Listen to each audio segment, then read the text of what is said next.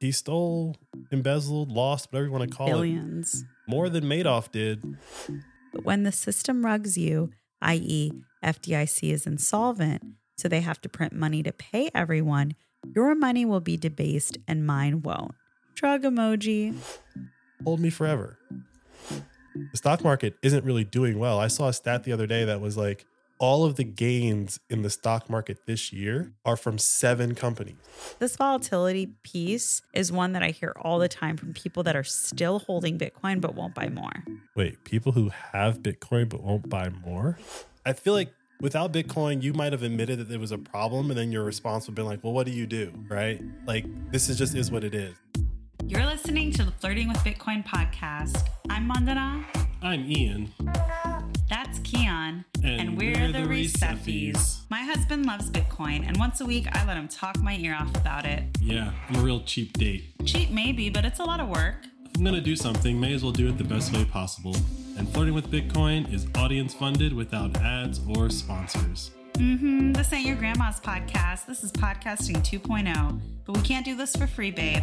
We have Bitcoin to buy and a new mouth to feed. See? Our son agrees with me.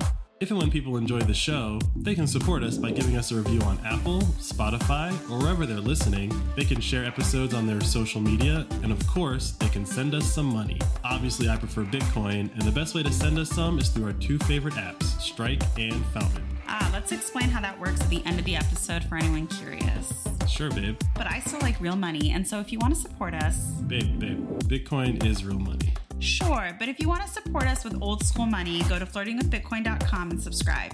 We offer monthly and yearly subscriptions that come out to less than a dollar an episode. To all our fountainheads out there, keep making and sharing clips of the show to cash in on our bounty program. Make that money, honey. Y'all ready? Hey, Keon, you ready, baby? Let's go. Hey, Ian. Hey, Mandana. Hola, Spain. Namaskar, Nepal. Guten Tag, Germany. Hola, Brazil. Sawadee, Thailand. G'day, Canada. Good day, UK. Hola, Argentina. Buongiorno, Italy. Amusta, Philippines. Namaste, India. Hello, Indonesia. Bonjour, France. Hola, Portugal. Konnichiwa, Japan. Hello, Netherlands. Zadret, Bulgaria. Witam, Poland. Hola, Mexico. G'day, Australia. Hola, Venezuela. And, And howdy, to Texas. What time is it, babe? The current time is 815046, and we're approximately 751 blocks since our last recording. And how many blocks till they halving? 24,954. All right, so let's say I have no Bitcoin and I want to have one whole Bitcoin by the halving. How many days do I have? Don't know, but I do know a website I can go to find that out for you. What's that website? Goals.flirtingwithbitcoin.com. Oh, I've heard of that. Is that the Satoshi savings calculator? Yes, that is. That is. have you been to it? no. Yes, I have. I have. okay. So could you look it up for me, babe? How many days till the halving? There are 180 days until the halving. So how many Satoshis do I need to buy every day? Let's let's make it a week. What are you- what are you trying to find out? If I start buying Bitcoin, how much do I have to buy this week to be able to have a whole Bitcoin by the halving? If you want to have a whole Bitcoin by the halving, you need to buy approximately 4 million Satoshis a week. And right now, that'll cost you $1,392. Ooh. Good thing I have some Bitcoin. I'm not starting from zero. I mean, good thing you have some Bitcoin. Good thing you've been buying Bitcoin this whole time, Mm-hmm. right? And if I gave you one US dollar, how many acres could I get on Bitcoin Island? Today, you could get 2,928 acres, AKA Satoshis, on sunny Bitcoin Island. And what about other things like eggs, beef, gas? Uh, yeah. So shout out to pricedinbitcoin21.com. Uh, it's a great website to check out like pricing of things in Bit in Satoshis to kind of understand that everything gets cheaper on a Bitcoin standard. Um, but for a dozen eggs right now, it'll cost you 3,185 Satoshis. Uh, for a kilogram of beef, it'll cost you 10,325 Satoshis. And for a gallon of gas, it'll cost you 7,607 Satoshis.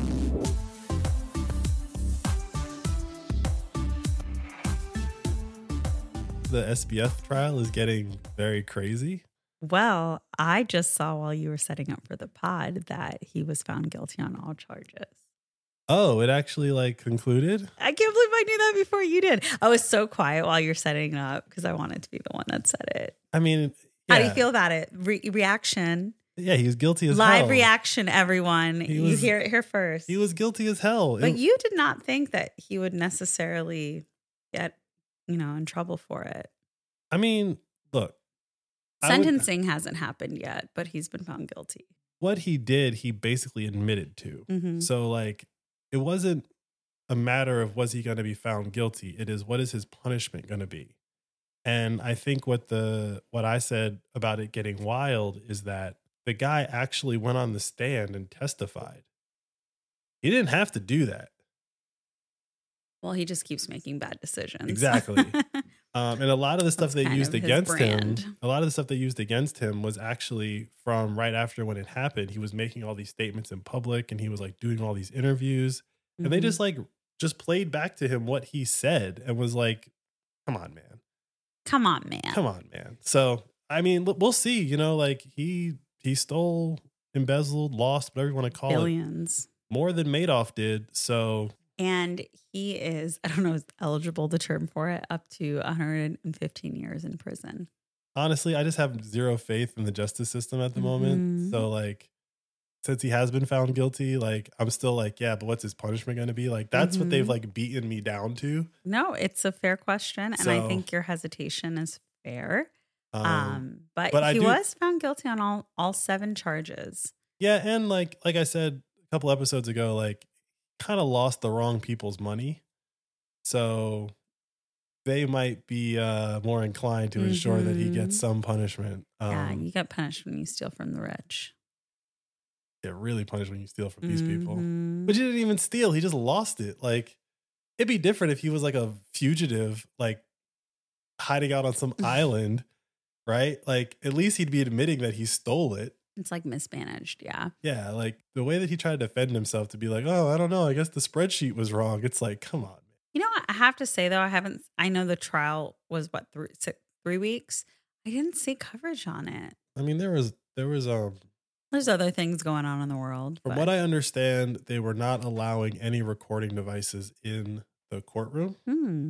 but there were certain, I'll just say crypto people that went and sat in the courtroom and then came out and basically hmm did a whole podcast about his uh trial. Makes right? sense. Yeah. So that's what I'd been watching when I was saying like it's been getting crazy is like Mm. So before we get into whatever we talk about today, which I don't, I don't even know what we're going to talk about today, I want to give a shout out to Courtney. Courtney is one of our, uh, I wouldn't say day one. I don't know when Hunter started listening to us, but oh, Hunter's a early adopter. I mean, you can't say you can't say he's day one I don't know because he he came through Fountain. And Yeah, so yeah. like Fountain was like, you know, month three. Yeah. But Hunter's an OG listener. So So this is for Courtney, Hunter's wife. Um, give Bitcoin a chance. and I wanted, you know, I was thinking, you know, I want to talk to you a little bit about how you feel about me uh, being open to Bitcoin.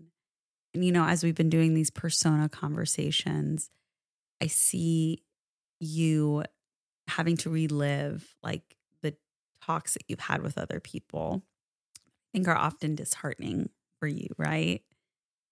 uh, I don't know if disheartening is the right word, but we can go with that for the sake of argument.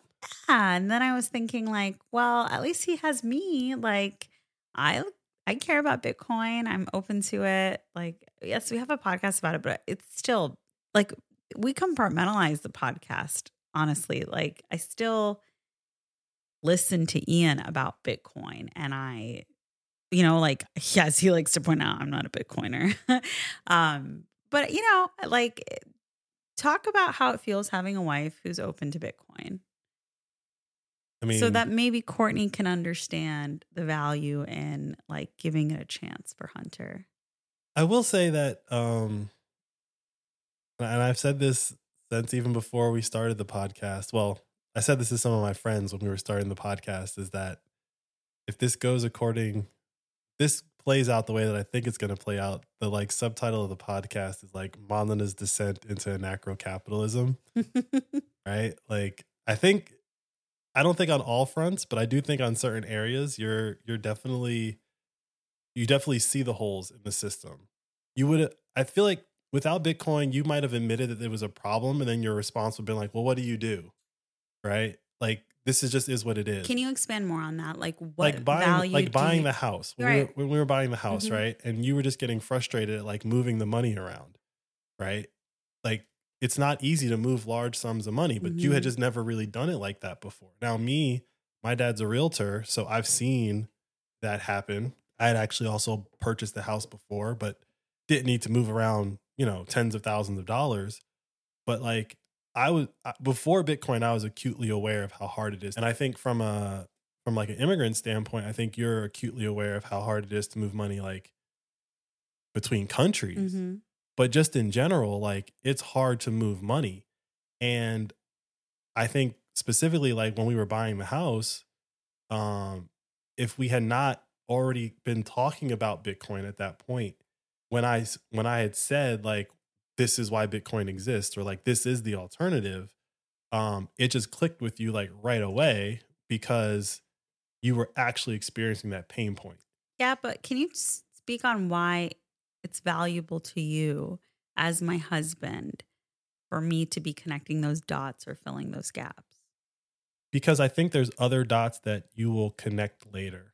And I'm not really pushing hard on those things right now because they're not it's not super important that like I make that point. But I do think that the seeds have been sown for you to um think differently. And why does it matter for you for me to think different? Well, I mean, Like, does it make you feel more connected to me? I think that like Like, we are life partners, no, right? I- diversity of thought is good. Right? I'm not saying that I want you to think exactly like me. mm-hmm. um, because you know I, I just I see the world a certain way.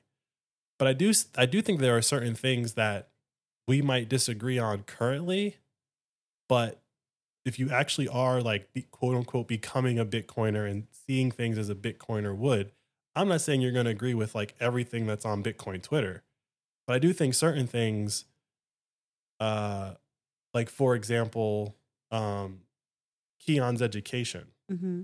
I feel like I've made a dent in your perception of like what that might look like for him. I would say that I don't have a problem with Keon going to traditional schooling. I don't even care if Keon goes to the best schools. And I know that that's like a weird thing to say as a parent, but I don't think it matters as much as other people do. I don't think it matters as much as you think it does. But because you care so much, I'm okay with you taking the lead on it. I care about a lot of other things. Um, his schooling and education, no matter what, I still think it's it's on us.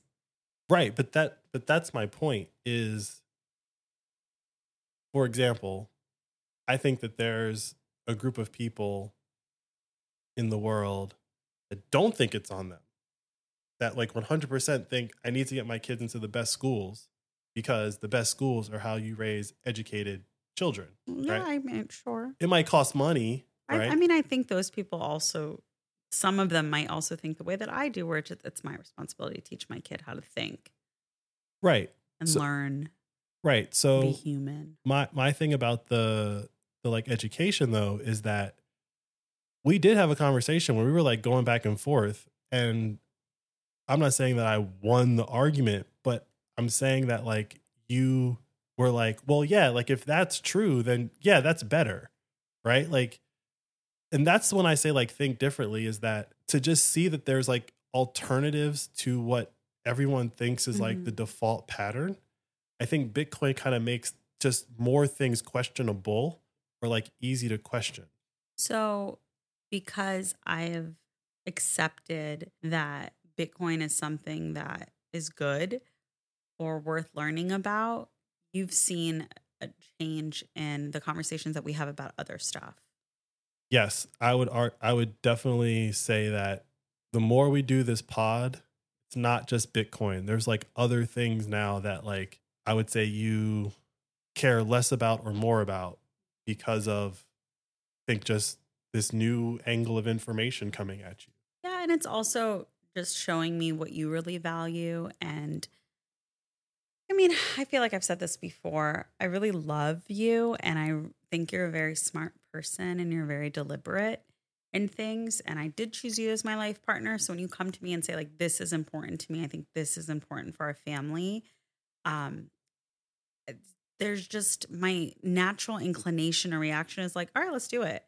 I can't imagine being like, um, no, I don't think so. I, I, just, that's just not where my brain is. And probably when we started dating, that was not my reaction to you because I didn't know you, you know, I didn't, it's, and, and even when maybe we fell in love and we're committed living together, maybe even engaged, like it's still different. We haven't like built there's trust, but then there's the I trust you with my livelihood. I I trust you with the decisions around my health and safety and my well-being and my like, you know, everyday existence. But eventually when you're married, it's like you you, you got to you got to let go, right? You got to trust the other person. I mean, yeah. Um I think trust is a big part of it, right? Like I think me saying, for example, on our last episode or two episodes ago, where I was like, I don't have a retirement account. I'm, i closed everything out. I put it all in Bitcoin. Mm-hmm. Like, I think there's a non-zero number of significant others that'd be like, "You're crazy." I know. Um, but I do also think that like I've made the case, and I didn't do that on a whim one day. That was like a, a lead up to it, where five years in, it's like, okay, like this is actually the better play and here's why. And it's not a quote unquote get rich quick scheme. It's a, well, I was going to be socking away money for 10 years anyway, right? Like all this does is possibly speed that up. Yeah. I mean, I, but I, I can't even, yes, I can't even understand my comfort around that decision that you made, but you didn't, you didn't check with me before you did that.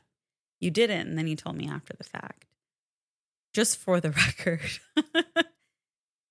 Um, I mean, the actual like pulling the trigger, I think I told you afterwards, but I had been talking about that for a while. Still.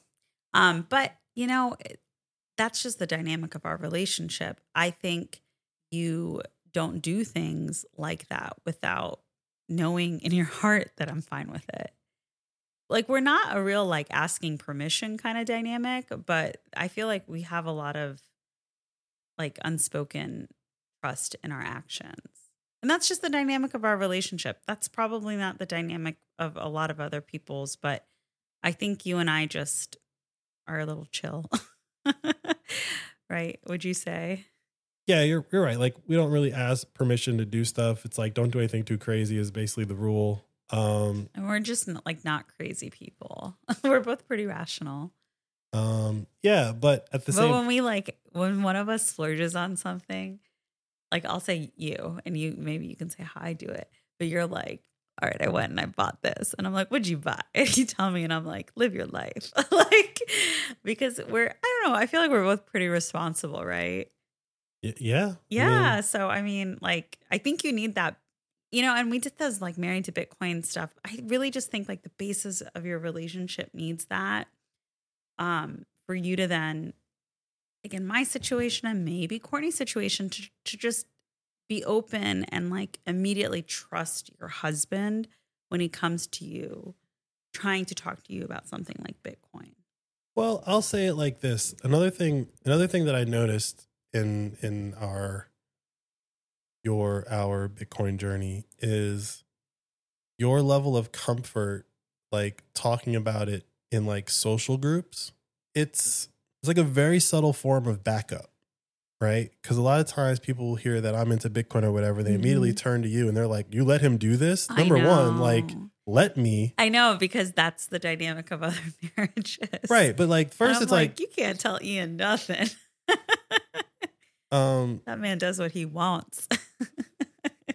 Yeah, no, but like it's like a it's like a subtle form of backup. It's like I may not be a hundred percent in on it, but like Ian's a smart guy and I trust him. So Mhm. yeah, like we're doing that. No, I totally get the backup uh reference. Like I that's how I feel. I feel like we are in situations or you're in a situation where people are not getting how smart you are. And they're like kind of like, seriously? And I want to step up and I do. And I'm like, yeah, absolutely. We're all in on Bitcoin. And it's not something I would say to other Bitcoiners. You like you would be the one that says that. But for me, I'm like, no, no, no, we're all in on Bitcoin. We have a podcast about it. Like, if you want to learn about it, listen to our podcast, ask Ian your questions. Like, you're lucky to have Ian. Um, because it's I can't, I mean, like all this aside, I am not a fan of people who put down their their partners to other people. Like at minimum, you should not be doing that. But like basic standard is you should be uplifting your partner all the time, uh, in public, like especially. Like you should always make sure that you're elevating them and making clear that like whatever they're saying, you you back up and you respect and you support. Yeah, and and that's to me the biggest part of like you slowly understanding Bitcoin and slowly like I think you've internalized a lot of things going back to like you really jump on this halving concept and like you Mhm. got to get in before the halving, but like I'm not saying that I don't care if people get in before the halving, like it's just they'll figure it out for the next one, yeah, they right? will. And they'll remember all the prices that are happening today and they'll just say i wish i would have got in sooner. And that's just a that's just everyone's story. It's literally everyone's story in bitcoin. I wish i would have got in sooner. I wish i mm-hmm. would have just listened to x who told me about it then and i wish i had just miraculously believed that this new thing that i didn't understand anything about i just like poured my life savings into because look at what it's done. Like it doesn't work like that. You actually have to sit down and like learn about it. And i think you i mean i'm obviously like a little bit further down the road than you but like you doing that with me um makes it easier for me to do because podcast aside i have someone who like at least has the basics and is slowly building up their information so that when i have new information my brain can actually process it by like giving it to someone else almost Mhm. immediately um, versus like going on Twitter and like shouting into the void or something. I don't know. So like that's another big that's another big part of like you at least at some way, shape, or form, like being like, yeah, I'm in on Bitcoin too. Right. Um, because I think, as I said before, like I think there's a lot of other things that come out of Bitcoin that it's not just about, hey, we're gonna be rich someday. Like that's Yeah. like second, third order effects of of what I think Bitcoin really is. I think Bitcoin right now is like, hey, there's a lot of stuff that's going on in the world that's messed up. Mhm. And if you don't have one foot grounded in reality, then it you can't really connect all the dots. Right. And I think there's a lot of people right now that are like quote unquote watching the news, wherever they're getting their news from, Mhm. and they're like, oh man, the world's like going crazy Mhm. what's going on?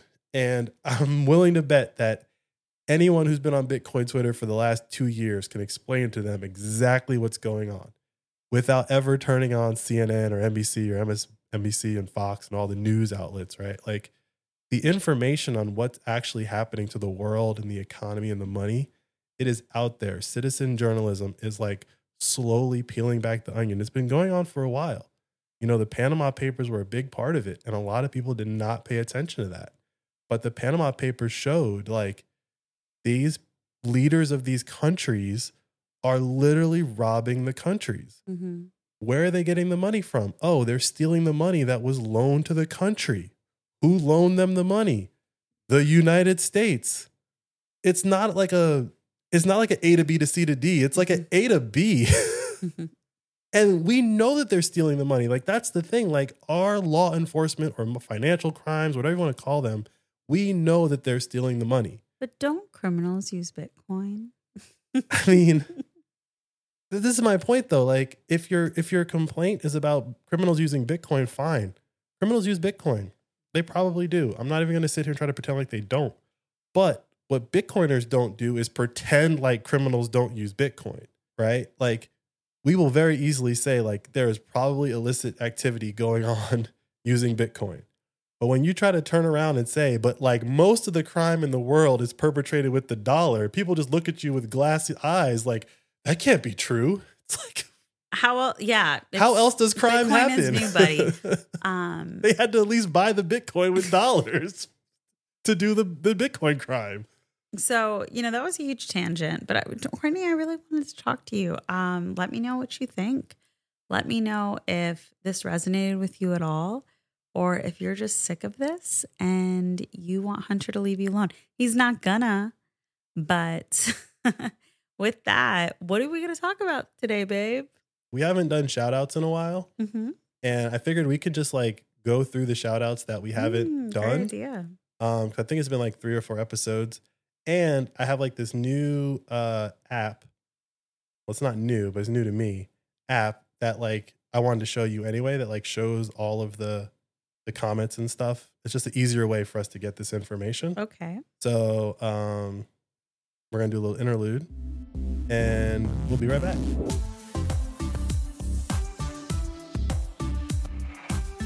And we're back. so, babe, show me what you got. Yeah, so we have a Bitcoin full node at home. We actually have more than one now, but um, our Umbrel is got all these different apps you can install, and one of the apps you can install on it is called Helipad. Um, it's a boost tracker. So we are on Fountain. People give boosts on Fountain, but with Helipad, you just get a list of all of the boosts. They're not like separated by episode or anything like that.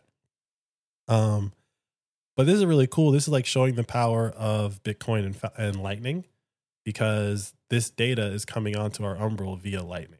So the messages that you see were embedded in the Lightning payment. And so the, the Umbrel sees the Lightning payment, it comes in as data, and then it Oh, that is cool. this app can actually access that data to make what you see. Yeah. So So, shall we read some comments from the boosts and respond to them?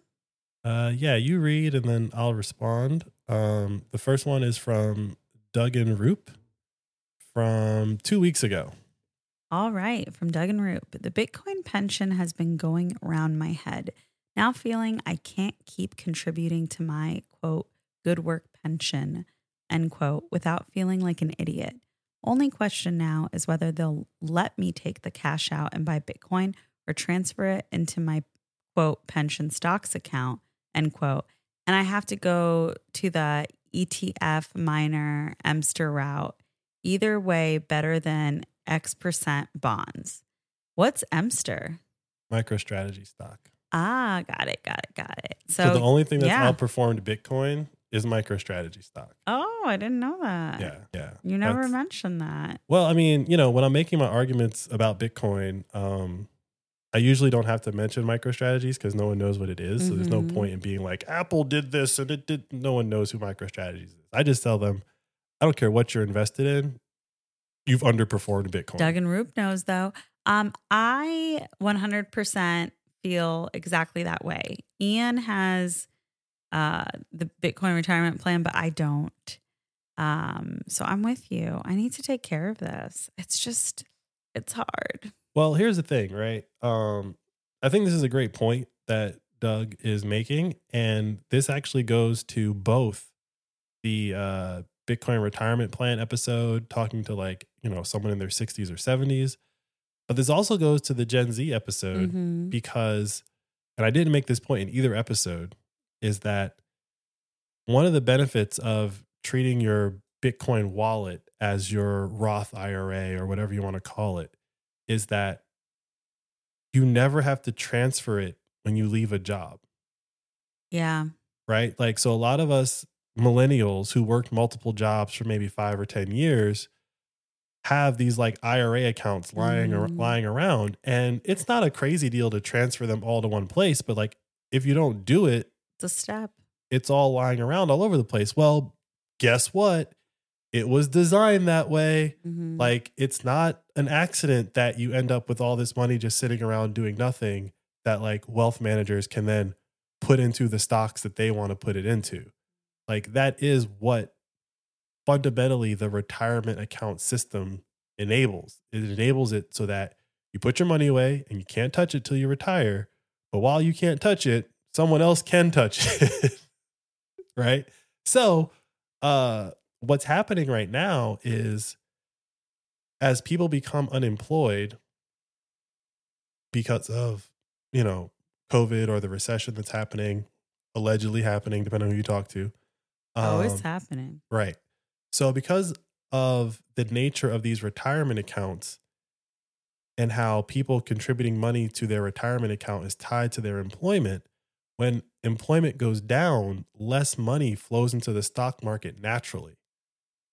Because there are fewer people that have this auto buy of stocks because they don't have jobs anymore. And so you can see this correlation in the investment world. Like part of the reason why stocks go down during a recession is because less of that money is on auto buy. With Bitcoin, during those periods of like, oh no, the stock market's crashing, is when you actually benefit because when the stocks are going down, everyone's like trying to find a safe place to hide. That's when they'll pile into Bitcoin. And so we're just getting a glimpse of that right now. Like the stock market isn't really doing well. I saw a stat the other day that was like all of the gains in the stock market this year are from seven companies. Wow. Seven. Seven companies are holding up the entire stock market that people are pointing at saying, Mm. stock market's still up. It's seven companies. MicroStrategies is one of them. Uh, I mean, it's gotta be right. technically yes, but no, um, because they were saying spe- specifically the uh, the the the the Nasdaq, I believe it was, okay. whichever one is the technologies block of stock. So it's Google, Amazon, Apple, Facebook, someone I forget, All the layoff, major layoff companies. and Nvidia, Tesla. Okay. That's what it is. Tesla and Mhm. Nvidia, right? There's seven companies who are contributing like 99% or 90% of the gains Wow. to the stock market. Um, so um, stock market's not actually doing that well, hmm and that's the game. Is that when you take your money out of that system, when you no longer say your employer can take one percent and put it into some retirement account, and you hold on to it yourself, they can't play with your money and do what they're doing with their like what they're doing right now, which is propping up the stock market with seven companies. You know, like back to Doug's, we're to call you Doug. We don't know if that's your real name. Doug's, uh, like comment. I mean, again, I feel this way and I, you know, let me know if you ever make the move, but it's, it's so hard to move away from the default, right? Like that's all, all getting into Bitcoin is, right? It's Mhm. separating yourself from the default. And this 1% match, whatever your match is at your company, if you have that as a benefit, it's a default. You know, it's something you have to opt into. At my job, I had to opt into, but it was very much presented to me as like, uh, this is a no brainer. You do it.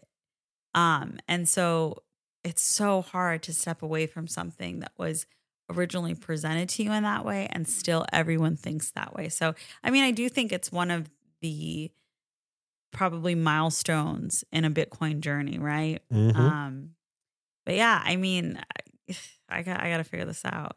You know, it's so emotional. And if you listen to the first two episodes of our podcast, I just was very emotional the whole time because I was like, this is a lot to absorb.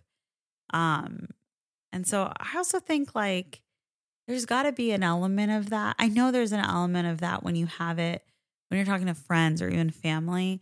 But like going back to if your like spouse is trying to talk to you about Bitcoin, that should be your space. That should be your safe space where you can be intellectually vulnerable um to you know open your mind to those types of things what's the next boost comment for us to talk about Um, yeah, not nothing really to discuss. Um, just want to give a shout out to Jingles. Gave a great comment just about the the format of the show and the simplicity of it. So thank you. That was that was great to hear because we're always working on the format. yeah You know. thank you Um, from Mark the BTC guy, he said thanks for increasing my understanding of uh BYC, but he meant BTC. Um, unless he's talking about crypto. We don't talk about crypto on this show, Mark. Uh, he said, Thanks for increasing my understanding of BTC and comparing it to real estate. And then we have a comment from another OG. Uh, so Courtney is the significant other or wife, I think, of uh, Hunter. Um, another OG of ours is Zordon, and I feel like Zordon and uh, Hunter are came in around the same time. I don't want to pick one over the other, but uh, No, we don't have favorites. yeah, Zordon is another. But if I had a favorite, it's Cindy. No, I'm just kidding. I'm kidding. I'm kidding. We love you all equally. Um, Um, but Zordon is another OG, and he had a great comment from uh, a week ago. Yeah, from the Bitcoin retirement plan episode. He said, Great idea and killer show. Role play request. Someone who has 100K of investments but is fixated on Bitcoin volatility. They had other family members lose coin because they left it on an exchange. Um, and so I thought this was actually an interesting one. And I didn't necessarily think we would do an episode on it. Um, but I like that we brought it up here because this volatility piece is one that I hear all the time from people that are still holding Bitcoin but won't buy more Wait, people who have Bitcoin but won't buy more? because they bought it really high. Oh, well, I mean, as long as they're not selling, they're fine. I mean, but they could get more. I mean, they could, but then that's less for us. oh, okay. So at least if someone's holding a little, but Look, they're worried about the volatility, we don't we don't have to ease their concerns. I mean, if you're worried about volatility, you don't understand Bitcoin. like I say that I say that jokingly, right? But Yeah. fundamentally, like the volatility is what works for you, not against you. So yes, let's say you bought at the tippy tippy top of this last run. You bought at it didn't even hit 70, but you bought at 70k, right? Mhm. And then it proceeded to fall all the way down from your purchase of 70 to 15. Technically, that was a bad day, but it didn't happen in a day. It happened over the course of like a year to go from 70 to 15. But also, if you understand Bitcoin and you're buying a little bit every day, I don't know how the math works out, but let's just say you bought the same amount in each one of those increments, you'd be up right now. But they're not. No, no, no. I understand that. But what I'm saying is, if you only buy once at the top, Yeah. you'll be fine. You just have to wait longer. Mhm. When you buy on the way down, your break even point become comes closer and closer to you as you buy on the way down. If you don't buy on the way down, then you have to get all the way past the tippy top again to start seeing your profits. Yeah, and I think I hear you. And also, you know, to Zordon's example of, you know, the person's other family members have lost money because they left it on an exchange. I think, you know, with volatility and, and security and all of those things, they just need to know more. And so the question has to be do you want to learn more or do you just want to be afraid of this? I, I I don't know how to get through to that group of people. I mean, to the people who lost money because they left it on an exchange, um, I'll I'll put it like this: I know why you lost. Like I know why you lost that money, right? Like you lost that money because you've never had to worry about losing that money, and you got involved in something that seemed as safe as all your other money things, right? Like no one's ever lost your shares in Apple, right? So like you were marketed to that this is just as good as that other thing that you're so used to, but it's not the same. And because you didn't know enough to know that it wasn't the same, you got taken advantage of. But now that you know that it's not the same, how can you use that to your advantage? And that's where, particularly Bitcoin, because it's the best uh, digital asset, um, but that's where Bitcoin comes to your advantage because they can't take it from you. It's the only thing that cannot be confiscated from you. Use that to your advantage. Like, yes, you lost a bunch of money because you left it on FTX, right? Well, now you know that wasn't your money. What did you do wrong? There's a bunch of people that will tell you what you did wrong, right? Like, you can always get more information. But if you're just going to be butthurt and call it a day, like, that's okay. Or they're afraid because they've heard this horror story from someone that you know, they trust or respect. again, like this is where I think Bitcoin helps change the way you think about things, right? Case in point, when you know how Bitcoin works and you know and you can spot FUD, right? Like you can spot Bitcoin FUD, Yeah. it becomes easier to spot FUD for all the other things that you didn't really think of as FUD at the time. You know, the FUD thing is not one that we talked about too much in the role play, but I think that was a good starting point when you were explaining things to me. Understanding that what I've heard so far is FUD and why it's FUD and like who benefits from me misunderstanding Bitcoin. That really helped me then frame my thinking as I was learning other parts of it. Exactly.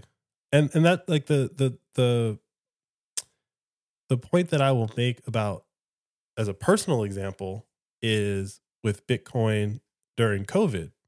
So uh, it's COVID, probably like year two of COVID, I guess.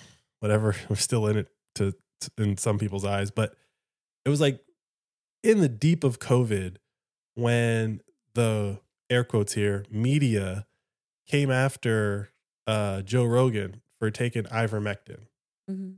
And like the regular media, quote unquote, the real media, CNN, all these people were like saying uh, uh, Joe Rogan's crazy. He's taking horse medicine. Colbert, all of the late night talk shows, everybody was making fun of him. And then on Bitcoin Twitter, somebody was like, ivermectin is like a Nobel Prize winning medication that's given out all over the world for basically free. And all I did was Google ivermectin and realized someone won a Nobel Prize for this drug and they're saying that taking it is crazy. Like that doesn't make sense. And I think the the um the FUD of taking ivermectin was the exact way that you see the FUD about Bitcoin, where it's like the people that are doing this are crazy, right? It's like dangerous. Like recently, Elizabeth Warren is saying that like Bitcoin wallets are dangerous. Oh, she did? Yeah. What does that mean? People being able to hold their own money is dangerous. Okay, Right? okay, okay. I was like, what does she think they're going to explode? No, she's she's making the she's making the crime argument, right? Like they can hold their money, we can't police their money, we can't control who they're transacting with, and that's she bad. continues to be a disappointment. Right. So my point is, is that the way that they were doing the ivermectin thing is what I had seen going on on Bitcoin so hard, Mhm. and it just was like my brain immediately was like, no, they're lying. Like, this is a low cost solution that's going to get in the way of the money grab of the pharmaceutical companies. Exactly. Right. Mhm. And so like once you have Bitcoin in your head and you see how hard it's being fud, Like, cash rules everything. it was like they came after Bitcoin so hard that, in my opinion, they just overplayed their hand. Right? They could have said nothing, and they they they pretty much did say nothing for a good three to four years. Mm. But eventually, like they had to actually acknowledge its existence, and when they started acknowledging it, the things that they were saying were like, "No, this is just not in your best interest." That's why it's getting the FUD. But if it was in their best interest, they would have just kept quiet and profited, just like Nancy Pelosi's done for years, right? She Mhm. would have had Bitcoin miner stocks and all this fun stuff, right? But they can't support it because breaks the game that they're winning at. Right. So to my point about like uh uh FUD is when you get deep enough into Bitcoin and you understand it, and then you can see all the FUD that you used to hear. Like I do this all the time myself. I'm like, man, I actually said some of this stuff when I first started like researching it. hmm Um, but once you realize that, oh, that was all these people that are now in it just lying, hmm then you just, well, what else are those people lying about? and there's Yeah. a whole list of things that they're lying about if you actually assess what they're saying from the same position that you would about Bitcoin. The only difference is that, like, we can't stop Nancy Pelosi from buying stocks. Like, it's just impossible. As crazy as that sounds, like, it's impossible to stop her from doing what she's doing. But they can't stop you from doing something now. The, the, it's evening out hmm the game is evening out. And we got Bitcoin, they got money printing. I'll take Bitcoin any day of the week. All right, babe. Next comment. Can we go to the contentious one that you've been dealing with? Um, also want to give a shout out to R. Shackelford. Um, very touching comment. He said, Your level of editing is top notch. There is nothing that makes me turn off a podcast quicker than dead air, the sound of a host hitting a vape, or everyone just talking over each other. Keep up the good work. We I, got we got a kick out. Of I got a kick out of that one. I I I might reread that every once in a while. Um, It is so important to me that our show is edited well. You guys have no idea. uh, Your yeah. time is very valuable to us. Manda and I are both very particular. I think we're just more particular on different parts. But yes, Yeah. we we put a lot of thought into how it's edited. It's good to hear feedback that it's paying off. Thank you. So this is a comment from BTFX. And um, I really enjoyed the this back and forth that Ian and him had. So he says, Why shouldn't I just put my money into capital? You guys swerved this in your role play. We understand that owning a $50 bill is bogus. Owning $50 of Bitcoin is still holding money. Owning a $50 share of a factory that pays out dividends makes sense owning a $50 share of a company that is creating value, selling it, and investing that into growth, which includes your share, makes sense. Do you have $50 to invest in Bitcoin now? Yeah, I'm going to put it into Vanguards, if anything. And then he says, I'm a real yuppie elite, and I will not stop telling people to buy Vanguards for savings. I would love to be convinced, but I don't think it's going to happen. And then Ian responds, and yet you are listening to at least one Bitcoin podcast on a value for value platform. The money in your Vanguard is as much your money as everyone's money in FTX. It all boils down to how much you trust the system. But when the system rugs you, i.e., FDIC is insolvent, so they have to print money to pay everyone, your money will be debased and mine won't. Shrug emoji. BTFX. He said, "You sound pretty informed on the podcast. Are you really under the impression that FDI, the FDIC has something to do with owning shares of a whole market ETF? Would you invest in your cousin's business after due diligence, or is that quote too close to the FDIC quote end quote? Two, where do you suggest people draw should draw the line?" And Ian responds, "The FDIC didn't even have enough to cover the bank failures that happened this year." And that was what, five at the max? And no, I don't think the FDIC does or will own shares of the market, but I wouldn't put it past the Federal Reserve. Remember, there was a time when the Fed owning mortgage backed securities would have been a crazy idea, but here we are. And then BTFX responded, Still don't understand why that's bad for you. If you think the textile mills are a healthy form of capital, meaning they're going to be paying dividends for a long time, and you buy a share of a textile mill, you're golden. The Fed can't print more textile mil- mills. If Ben Bernanke thinks that the textile mill market might collapse and start buying shares, price goes out and you sell when you decide they're, quote, not worth that much, end quote. And you have to find a new healthy form of capital. Ian then responds, if you want to own shares of a textile mill that, pays dividends, I won't stop you.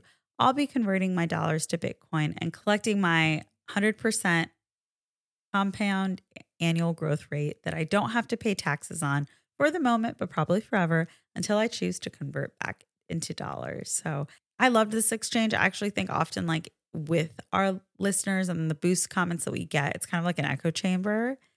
So I really enjoyed that someone stepped in and was like, wait, but what about this? You didn't bring this up. Um, and so like shout out to you, BTFX. Like loved it. I hope you keep listening and engage. But yeah, I mean, I was reading this and I and I, you know, I kind of saw it playing, you know, you commenting in real time. And I think the responses that you gave were ones that I was anticipating. But I think ultimately, like the flaw in the argument here is what if those textile mills have a catastrophe that impacts them? Like mm. they're not completely guaranteed to always make profit. So, as with all things, I think my last comment kind of sums up my whole position on this, which is if that's how you think the world works best, like I won't stop you. Like I'm here saying I think Bitcoin is better. You're saying, I think X is better, whatever X is. That's fine. I'm not going to stop you. But I know that companies don't pay 100% dividends. That's just impossible. And I know companies have at least, I think if Michael Saylor did either 50 or 20, I'm pretty sure it was 50. 50 like systemic risks of investing in a company Mhm. that you have to actually think about. And basically, the government makes this company give out this information like, here are all the risks of investing in our company, right? So, like, if you want to invest in a company, like, by all means, do it. But what about the people that don't want to invest in companies? The way the game is set up right now, we don't have a choice. You either leave it in dollars and get debased away, or you become an investor as like a second job. Like Mhm. those are your two choices. Now, there are people like I have a really good friend who like turned me on to Tesla what 15 years ago and he wasn't wrong, right? Mhm. Like and if you just focus on one company, like you can go pretty far just focusing on one company. But like back in the day, I think it's a little bit more on autopilot today, but back in the day that was like a second job of his Mhm. and I was kind of doing it with him, like learning how to trade and stuff. But like, it's a lot of work. And I'm just saying that, like, I don't think everyone should be forced to suffer money debasement because they can't or don't want to play that other game. Also, the great point that you closed out with was taxes. I mean, taxes are, at the end, of the, in my opinion, at the end of the day, taxes are like the least of your problems. The biggest problem that you have is you don't have a place to put your money that is not going to lose value, full stop. And the only place you can put your money that's not going to lose value is the stock market. And in that regard, yes, these Vanguard index funds are the easiest place to put your money because for the most part, they've at least kept up with inflation Mhm. right? So you're not going to lose money on a long enough timeline putting your money into Vanguard, but you're still forced to put your money into the stock market. And you're still forced to accept the fact that we're not going to sit here and pretend like the stock market doesn't crash every once in a while. Like you can't time that. Mhm. But with Bitcoin, you at least didn't have to play that game and worry about timing it. I just want a place to save money that's not going to be debased. I want to put away one Big Mac's worth of money today.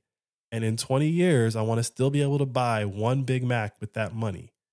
And if I can't do that, my money has been debased. It's Mhm. that simple. Now, there's a ton of people, myself included, that could not have put away what it cost for a Big Mac 20 years ago and buy a Big Mac today. I think I saw someone say like a Big Mac is like $10 now. Wow. Like it's something crazy. I, It I- is. I know. right? It's like something burgers are crazy. expensive. Yeah. Period. So Yeah. like yes, I saw that people were saying, "Why would I go to McDonald's to get a burger when I can just go to a fancy restaurant and pay like three dollars more exactly, Yeah. right? Like and get a so fancy burger?" so what's happening is that McDonald's is now charging the actual cost of Mhm. food Yeah. because money borrowing is getting expensive. They don't have that 0% interest margin to basically lower the prices of all their things and outcompete everybody. So, in a world where money borrowing is expensive, where we're at the higher interest rates go, the more McDonald's has to actually recoup that free margin they were getting from 0% interest rates. The reason why uh, someone was saying I could just go to like a fancy restaurant and get a fancy burger because that fancy restaurant has always been charging the actual cost. Mhm. They can't borrow a billion dollars at 0% interest to run their Franchise. to run their Mhm. uh, single restaurant and just be like, eh, we'll figure it out later. We got a lot of money to figure it out. Um, so they always have to charge closer to the price of goods.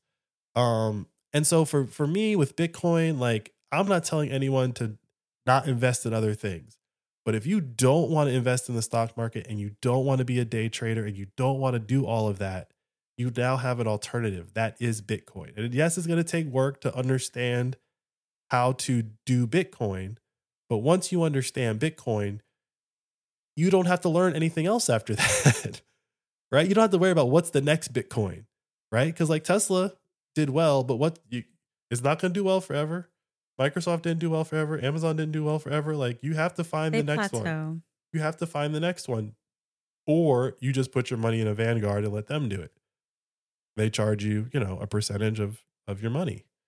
So, um, yeah, that exchange with uh, uh BTFX um is a common exchange though. Like I had that the other night when we went out to dinner.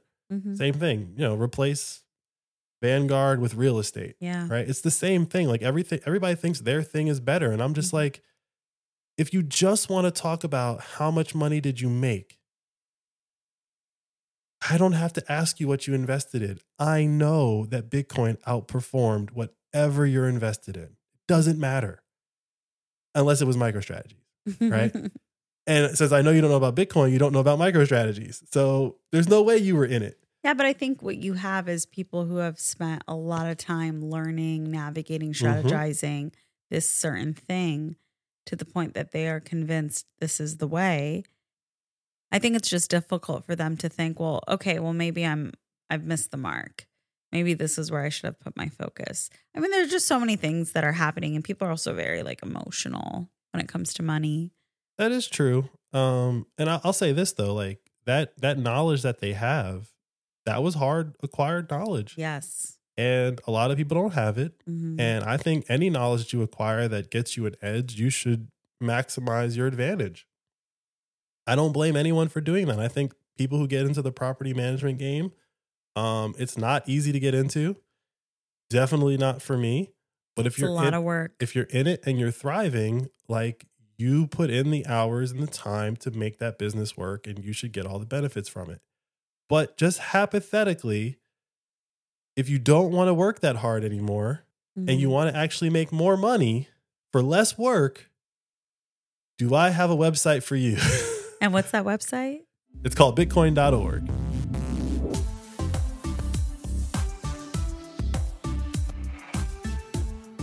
Well, this was a lovely episode connecting back with our listeners, like my favorite thing to do. Yeah, you know, I'm I'm uh I was acutely aware that we hadn't done shout outs shout outs in a while, so I, I felt like a listener devoted episode was due. Yeah. And, you know, like doing all of these personas and like pulling into different, you know, mindsets. I, I think it really helps to hear what other people are struggling with. It would be really cool to hear success stories. I feel like we never hear those. Uh, but When you say success, what do you mean success? convincing someone to be open minded about Bitcoin. Um I'm willing to bet that uh there are very few success stories. I know. That's why I'm saying it would it would be cool to hear those. But you know, we're we're all early, right? So we'll get there. Um, but yeah, we've been like a little scattered with the format of the pod, and we've been like missing different elements because we are just trying to survive. Our baby wakes up at 5 a.m. every morning, and then the day starts, and then we put him down to sleep. And like typically an hour later, Ian and I want to sleep. But we stayed up late for y'all. Yep, it's past my bedtime. Got to go put my PJs on. But it's totally worth it. It's fun. Um, I you know, any couples out there who are busy, I highly recommend starting a podcast with your boo because it lets you have like a real conversation. You can look at each other. You're not looking at your phones. Get a little flirty. I made uh, chocolate covered strawberries before we recorded, and I poured us a glass of wine because why not? It's a fun way to record a It was a very fun way to record. Look, you got to Yeah, keep yeah. romance alive. Yeah. And ladies, if your man doesn't do it, you got to do it for him. Yeah. That's that's good advice, ladies. So next week, let's do another persona. We got to think about it. Do you have any ideas? Um I mean, you know, we talked about on this episode the um person with a hundred thousand that's worried about volatility. We talked about technically real estate portfolio people. We talked about uh I I think the the next persona is just, you know, a business person. Right? Like You know what I was thinking? how does how does Bitcoin sorry, go ahead. I was thinking less about people who have money and more about people who are struggling. Okay. Um I mean, Like all- you we're were all- saying. we're all struggling. We are all struggling, but I think for people who are living paycheck to paycheck, are changing their grocery shopping habits, are changing their lifestyles, drastically cutting different expenses because they they can't afford the life that they've been living or they can't afford to save. At minimum, they just can't even have a savings anymore. Well, I mean, I guess for a little preview of, of that, my opinion on that is if you have no excess to save, Bitcoin can't help you. Mm. Right? Like part of your if you are struggling and you have no you have no ability to save, like part of your problem is that you have too many expenses. So you could cut the expenses and buy Bitcoin instead. But I think you need to really just cut the expenses. Um, but Bitcoin, like, it's not a thing that fixes every everybody's problems. Like, it's a thing that fixes the same problem for everyone. But if you have excess and you aren't saving anything, you don't really have the problem of debasement because you're spending all your money as soon as you get it. Right? Like that is why conspiracy theory hat for a second. That is why they debase the money. Mm-hmm. Is because psychologically you lose confidence in it and you spend it as soon as possible. Oh, that's yeah. why that's, that's why there I are so many people so many people living paycheck to paycheck is Mhm. like yes things have gotten more expensive but also like they spend all their money and if you don't have anything any assets right like you don't own a home you're not even paying a mortgage and building equity you don't have a savings account you don't have stocks you don't have any assets then debasement does not affect you you'll at worst get a minimum wage job in this economy and you will be able to buy whatever minimum wage buys at that time. But without excess, Bitcoin can't help you. And this to me is probably one of the coolest, uh, like subtle teachings that I am just now like verbalizing as we're like having this idea for this persona is that one of the things that you learn in Bitcoin in the in the Austrian school of economics is that you consumption has to follow production. You can't have stuff to consume if you didn't first make the stuff. Mm-hmm. That stuff that we consume, even if we consume it all right away, that was excess. Everyone produced enough for themselves and then some more so that everyone else could consume right? Like we all produced enough for everyone else. So with the excess, everyone got iPhones, right? However, what um, money printing does is it allows people to consume without ever having produced anything. Mm-hmm. And so if you're a person who has no personal excess, no savings of any sort, then you are you will be stuck there forever by design. Right. But Bitcoin can't get you out of that. Like because what Bitcoin says is if you own me, I am your excess. And you don't sell me. You build me up. Mm-hmm. You constantly build up me, build me up as your excess, and over time you will be you will quote unquote be able to get out of this hole. Do you think that this was also how like crypto was presented to people? Because I think there were a lot of people, Yes and no. yeah, who you know gave the little money that they had to a random cryptocurrency, thinking that it was going to bring their families out of poverty. Right. So I'm not going to speak to every single person who put money into crypto because I think that would just be painting the re- most broad brush you could. Mhm. But what I will say is that anecdotally, people I know that lost money in crypto were not in it for like a long term Mhm. asset accrual type of position. They were in it because they heard someone else made 100% in it in a day and they wanted to get a taste of that action. And they didn't, Mhm. right? And then they're mad because it didn't go up 100%. Because in my, their mind, I guess they were owed that or something. I don't know, right? So crypto was is no crypto presents itself as hold me for a 100 years. Hold me forever especially not like when you look at how it actually That plays out. so romantic. Hold me yeah, forever. yeah, right. Bitcoin, Bitcoin, without having a marketing team, without having a group of people going around to conferences saying like, "This is what I'm about," just by its design, Bitcoin says, "Hold me forever." Hold me forever. And if you can't hold me, that is a sign that you are living outside of your means. I can hold you, baby. I'll hold you ever. Hey, thanks for listening to the show. Now let's get you set up on Fountain so you can start earning money simply by listening to podcasts. It's time to join the Fountainhead Nation.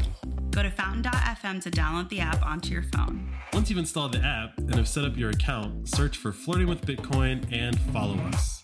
You should also be able to find and follow every other podcast you listen to as well.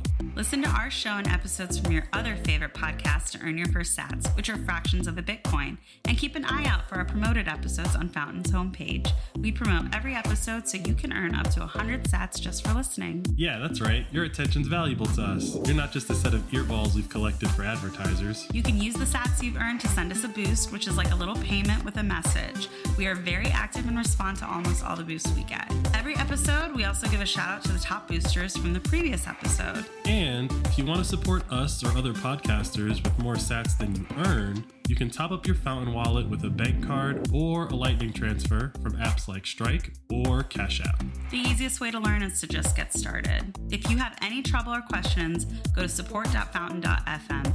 The team is extremely helpful and responsive. That's it. Now you're all set up for podcasting oh. 2.0.